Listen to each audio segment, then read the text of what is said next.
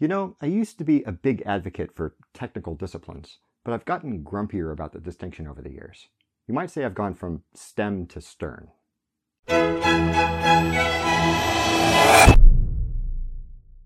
Around the beginning of this year, several large tech companies, including Facebook, Google, Amazon, Tesla, and Twitter, announced massive layoffs of staff, each cutting double digit percentages of their workforce in short order.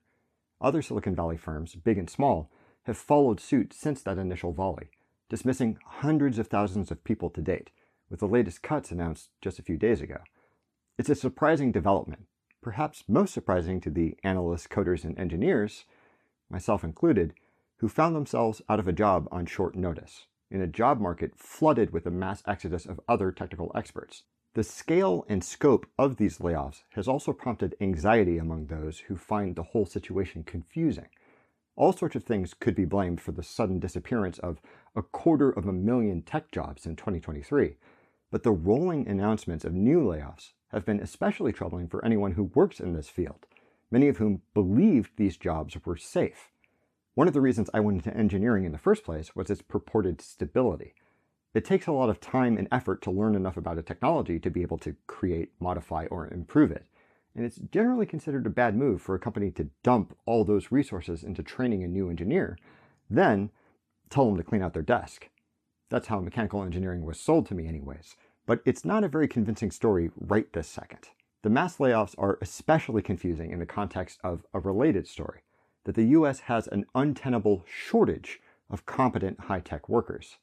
STEM, or science, technology, engineering, and mathematics, is a term that has been cited in educational policy since the 90s, reaching national prominence with Barack Obama's presidential campaign. The Obama administration raised the alarm that the United States was falling behind in these areas, promising to hire an additional 100,000 STEM teachers and push universities to graduate a million new STEM students in the following decade. Science communication celebrities like Neil deGrasse Tyson have echoed this sentiment advocating for increased investment in STEM education and after school programs, encouraging kids to learn skills like robotics or coding to shore up our dwindling national reserves of technical expertise. Despite the apparent consensus that the US is in some sort of STEM crisis and needs some drastic intervention, there's a fair amount of disagreement about which jobs should be labeled STEM. The Department of Commerce published a report in 2010 that there were 7.6 million such positions in the US, while the National Science Foundation claimed a number closer to 12.4 million, asserting that the figure ought to include psychologists and social scientists. Others argue that the technology part of STEM should also encompass trade experts, like auto mechanics and plumbers. The disagreements about who's a STEM and who's not might seem pedantic, but if we're contending with a critical shortage of talent, it makes sense to identify specifically which fields are struggling to find qualified candidates if only to make judicious use of our million fresh graduates.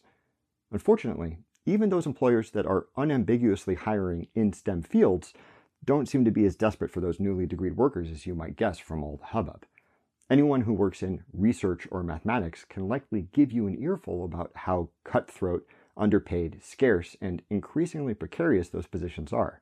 And judging by the tech sector layoffs, the other subcategories of STEM aren't faring any better. According to a 2013 study by Hal Salzman, quote, the nation graduates more than two times as many STEM students each year as find jobs in STEM fields. For the 180,000 or so openings annually, U.S. colleges and universities supply 500,000 graduates. That's surprising. And it leaves us with a couple puzzles to solve. First, if there are twice as many STEM graduates as there are jobs waiting for them on the other side, why is there still such a concerted effort to push kids into STEM fields?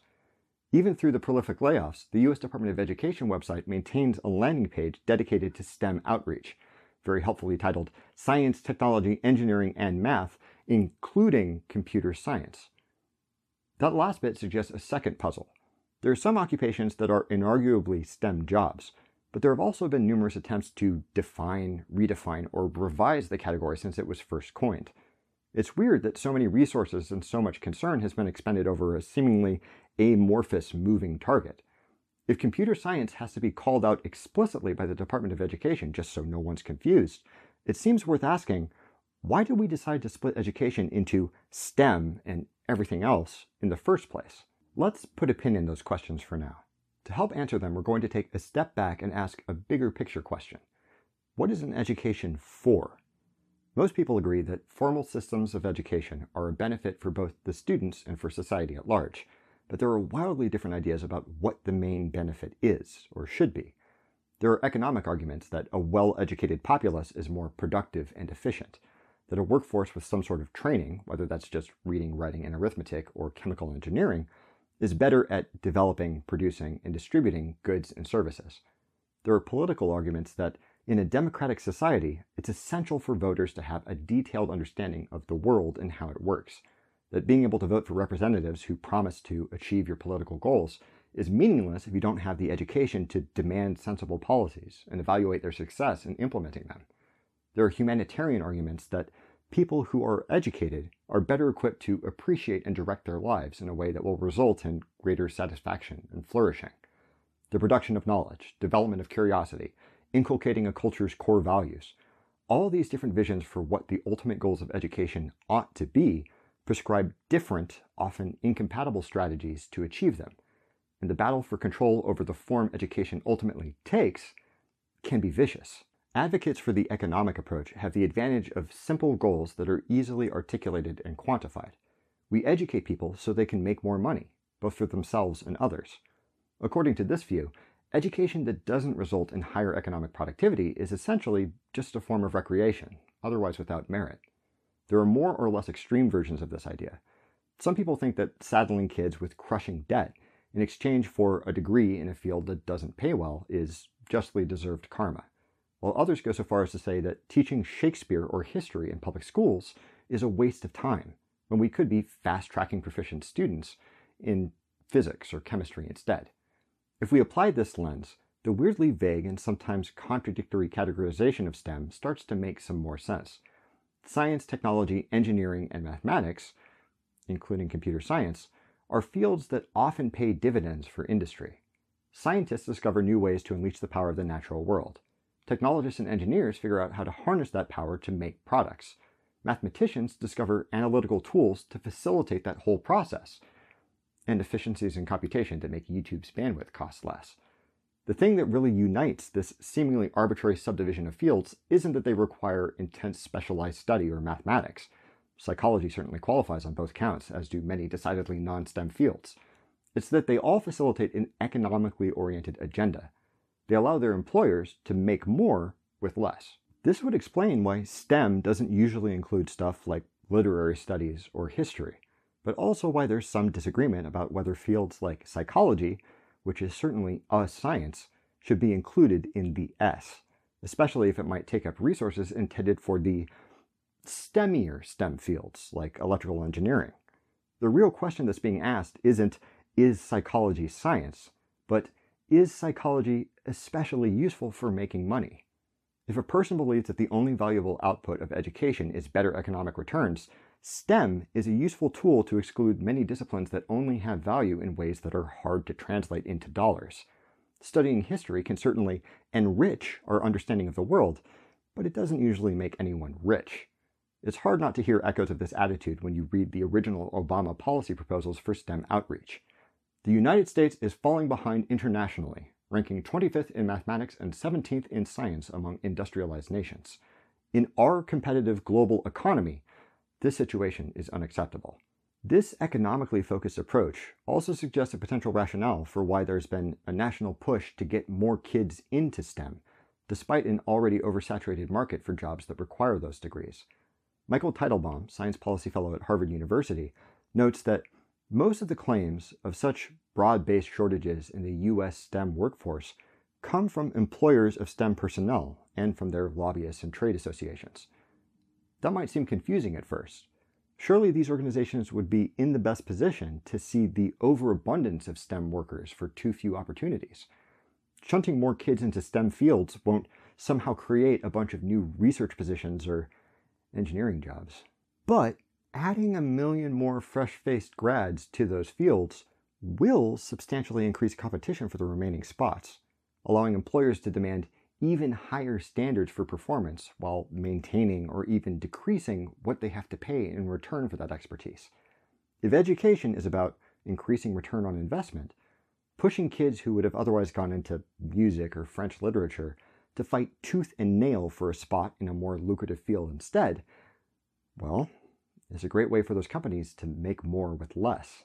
The folks who push for a primarily economic educational agenda also benefit from STEM advocacy in a different way.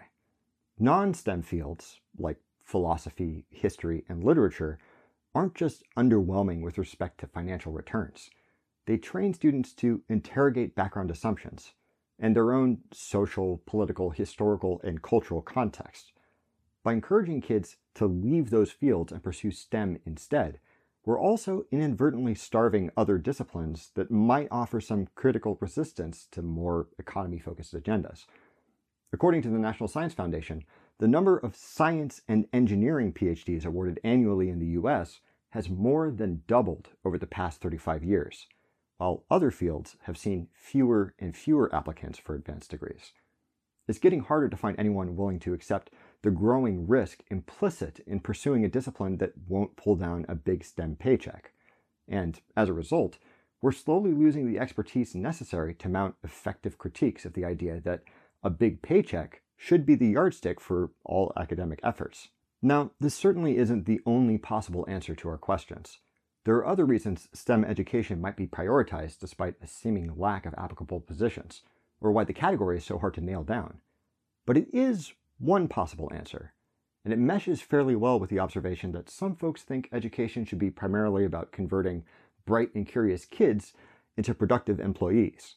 That so long as you can teach a 12 year old how to code, teaching them art, music, literature, and so on is just cluttering an otherwise productive brain with useless trivia. But this is a show dedicated, at least in part, to the notion that learning new stuff isn't just instrumentally useful for achieving some other productive goal is rewarding for its own sake.